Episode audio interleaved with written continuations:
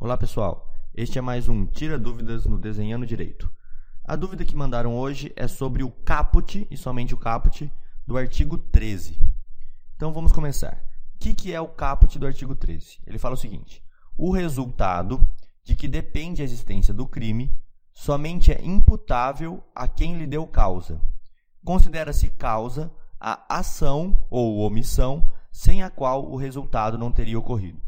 Isso pode parecer um pouco complicado, mas na realidade dá para simplificar bastante. A gente vai trabalhar com, o, com a chamada relação de causalidade. Relação de causalidade. Então a primeira coisa que a gente vê, tem que ver é o que é essa relação de causalidade. Essa relação de causalidade também é chamada de nexo causal. Apesar de ser uma coisa até com um nome um pouco complicado, ela é simples de entender. O que é a relação de causalidade ou nexo causal? Nós temos uma conduta e nós temos um resultado, ok? Vamos colocar dois quadradinhos, um da conduta e um outro quadrado para o resultado. O que, que seria então o nexo causal ou a relação de causalidade? É o vínculo, pessoal. É o que vai ligar a conduta ao resultado. É este vínculo aqui. Este vínculo ou essa ligação entre a conduta e o resultado é o nexo causal, a relação de causalidade.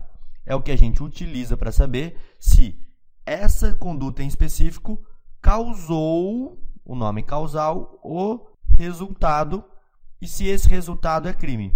A relação de causalidade ela investiga então se uma conduta é causa de um resultado. E se isso estiver dentro ou for considerado um crime, o sujeito tem que pagar. Mas o que a gente quer ver hoje é essa ligação aqui, ó. Essa ligação chamada de nexo causal. É isso que a gente vai estudar, é isso que a gente vai ver como a gente liga uma conduta ao resultado. Pensando assim, fica bem fácil de entender.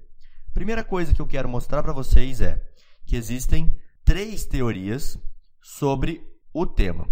Essas três teorias, elas são muito importantes e elas vão dizer o, o que, que liga, qual é esse nexo causal, como funciona, como funciona esse nexo causal.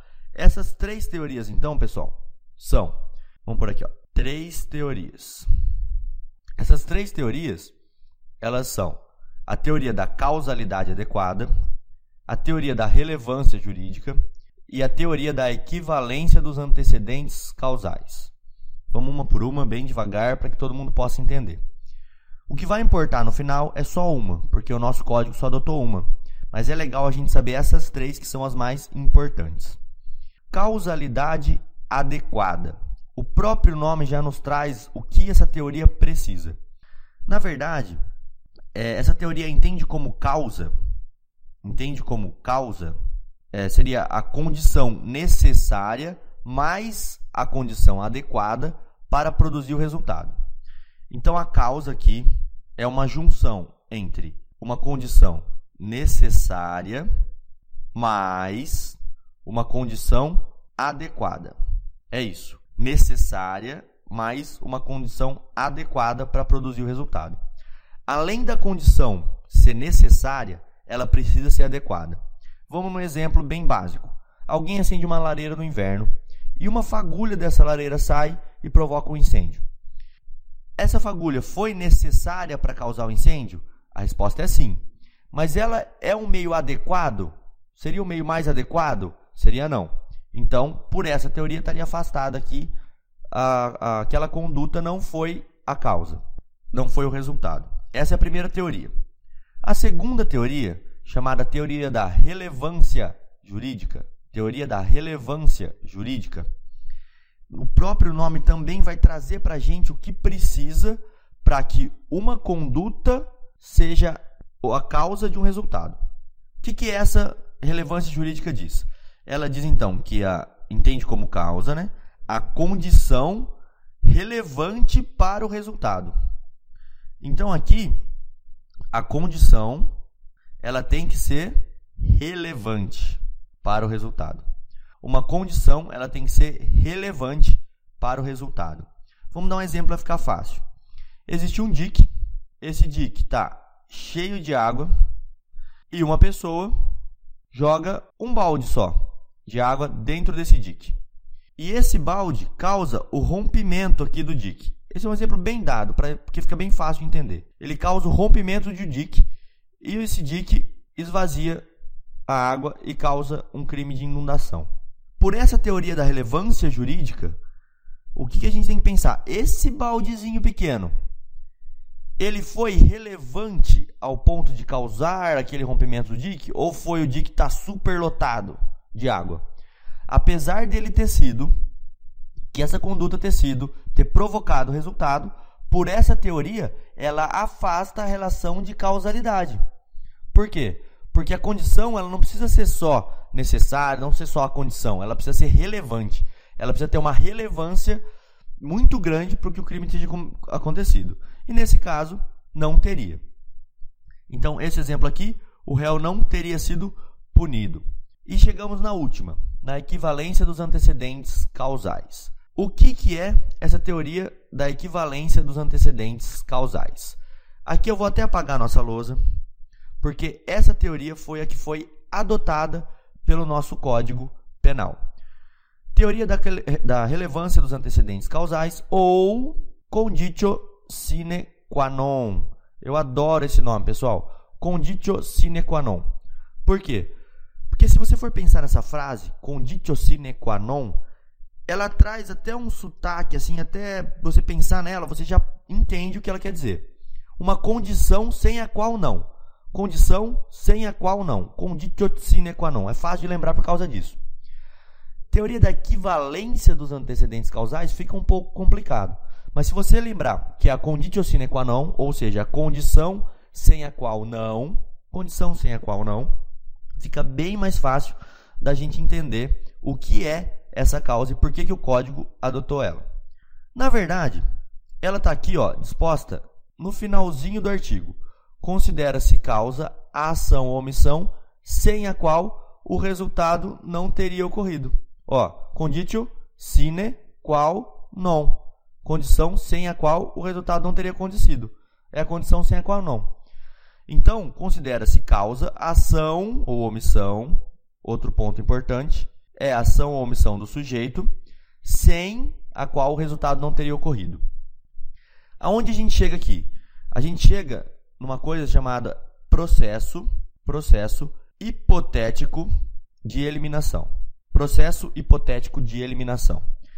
Esse processo hipotético de eliminação foi criado por um professor sueco chamado Tiren. Esse professor, vou colocar o nome dele aqui até do lado porque é importante saber. Esse professor, Tiren, ele inventou esse processo hipotético de eliminação. É fácil de entender. Nós temos um fato. Vamos colocar aqui esse fato como um homicídio, tá certo? Como que eu sei qual causa deu o resultado do homicídio? Pelo nosso processo hipotético de eliminação, eu tenho que voltar no tempo. Lembre desse desenho aqui, ó. Voltar no tempo e olhar todos os antecedentes e tenho que tentar suprimir os antecedentes, suprimir os fatos que foram que aconteceram aqui, ó. Vamos colocar aqui, ó. Primeiro fato, segundo fato, terceiro fato, quarto fato, quinto fato, sexto fato. São vários fatos, tá? E eu tenho que ir eliminando esses fatos e vendo. Se eu eliminar o fato 1, o crime vai acontecer? Então vamos colocar aqui, fato 1, o que, que é? O fabricante da arma, a fabricação da arma. O fato 2, a compra da arma numa loja.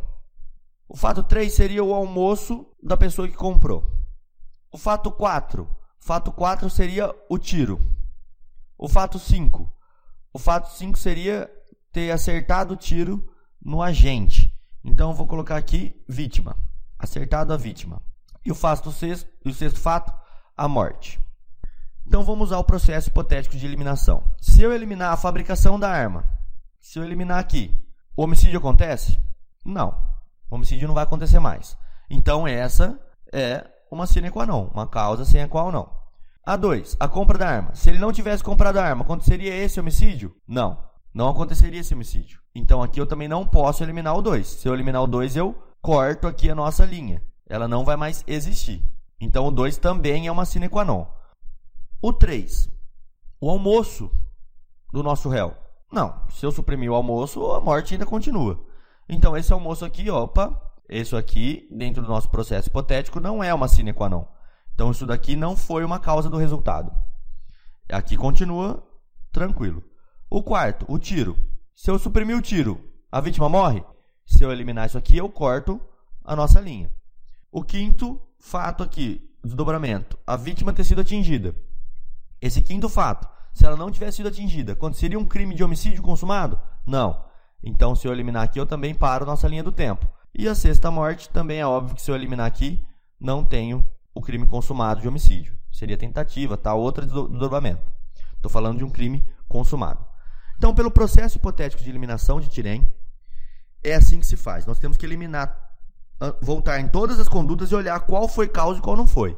Nesse exemplo aqui, o almoço do réu não teria sido causa. Então, isso aqui está fora do processo hipotético de eliminação. O que acontece aqui, pessoal, o que, que é difícil da gente entender aqui? Muitas pessoas dizem que há uma crítica muito veemente a esse processo de eliminação, a teoria da equivalência dos antecedentes causais. Por quê? Porque geraria uma regressão ao infinito. Porque, poxa, é justo que a pessoa que fabricou a arma, naquele nosso exemplo, ela seja responsável pelo crime, ela tem uma relação de causalidade com o crime. Então, aqui que fica a grande crítica dessa teoria. Porque, poxa, é justo fazer uma regressão ao finito, voltar. Se a gente for pensar nisso, então a mãe e o pai do réu também seriam responsáveis pelo crime. Também teriam uma relação de causalidade e responderiam pelo crime.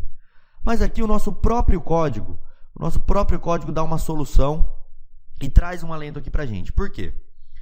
Porque não é só a relação de causalidade, não é só ter sido causa. A causa, ela não é uma coisa isolada dentro do nosso código. Não é dizer, sim, você participou, a mãe e o pai do réu, eles participam, eles geraram um filho que causou uma morte. Mas eu vou pensar, poxa, peraí, eles são culpados pelo homicídio a ponto de ser punido pela nossa lei penal? Não. Por quê? Porque além de ser uma condição sine qua non, além de ser uma causa sem a qual não, nós temos um limitador dessa regressão. Qual que é? Aqui eu vou pôr um mais bem grande, que é o dolo ou, aqui vou pôr ou, a culpa. Dolo ou culpa. Então, além do agente ter participado, ter causado uma sine qua non, uma condição sem a qual não, ele tem que ter uma vontade ou ter cometido um ato culposo, ter participado de alguma forma para aquele homicídio ter sido consumado. Então vamos pensar aqui. A mãe e o pai, eles têm alguma culpa? Eles fizeram um filho com a intenção de matar alguém? ou fizeram algum ato culposo para que esse filho matasse alguém? Não, pai e a mãe não têm culpa nenhuma. Então eles estão fora da regressão. Eles não eles saem dessa regressão ao infinito. Isso não pode ocorrer. Vamos voltar naquele nosso exemplo. O fabricante da arma. Esse cara que fabricou a arma, ele fabricou essa arma com a intenção de que o nosso agente matasse alguém? Também não. Aqui no nosso exemplo é um fabricante comum. Então ele está fora ele está fora da regressão. O vendedor, a figura do vendedor aqui, olha como o direito é lindo, vai ser uma coisa complicada. Por quê? Essa pessoa vendeu a arma para o nosso agente, querendo que ele matasse. Ó, a pergunta é: ele teve o dolo? Se a resposta for positiva, se nós chegarmos à conclusão de que esse vendedor queria a morte, de que ele teve dolo, aí, meu amigo, ele responde. Porque uma condição sine qua non. Se ele não tivesse vendido com dolo, ele não teria ocorrido a morte. Ele vai estar tá dentro do nosso processo hipotético. Ele participa da regressão. Agora, vamos a um outro exemplo. E se esse vendedor for um vendedor legal de armas? For uma loja legalizada. A arma foi comprada por alguém que tinha porte, que podia comprar. E aí? Ele vai responder pelo crime? Lógico que não. Se for legal, também eu excluo a conduta aqui do vendedor. Ele não responde pelo crime porque ele não tinha dolo nem culpa, apesar de participar da regressão, ele está na conduta no desdobramento do crime, ele não participa como condição sem a qual não, ele não tem dolo. Apesar de ser uma condição sem a qual não, ele não tem dolo. ele deu causa, porém sem dolo nenhum nem culpa. Então esse vendedor está fora por conta do dolo ou da culpa do agente. Esse foi um tira dúvida sobre relação de causalidade. A gente está falando só sobre o caput, tá? Só sobre o caput do artigo. Ainda não adentramos ao estudo desse artigo, não estudamos parágrafo primeiro. Nesse aqui é só o tira dúvida mesmo, que foi um, um pedido. Quem quiser também fazer pedidos, pode entrar na nossa fanpage, que o endereço está aqui embaixo, como vocês podem ver. Pode também mandar aqui nos comentários pedindo alguma coisa, a gente vai atender assim que possível todas as dúvidas, tá certo, pessoal? Muito obrigado pela atenção e até a próxima.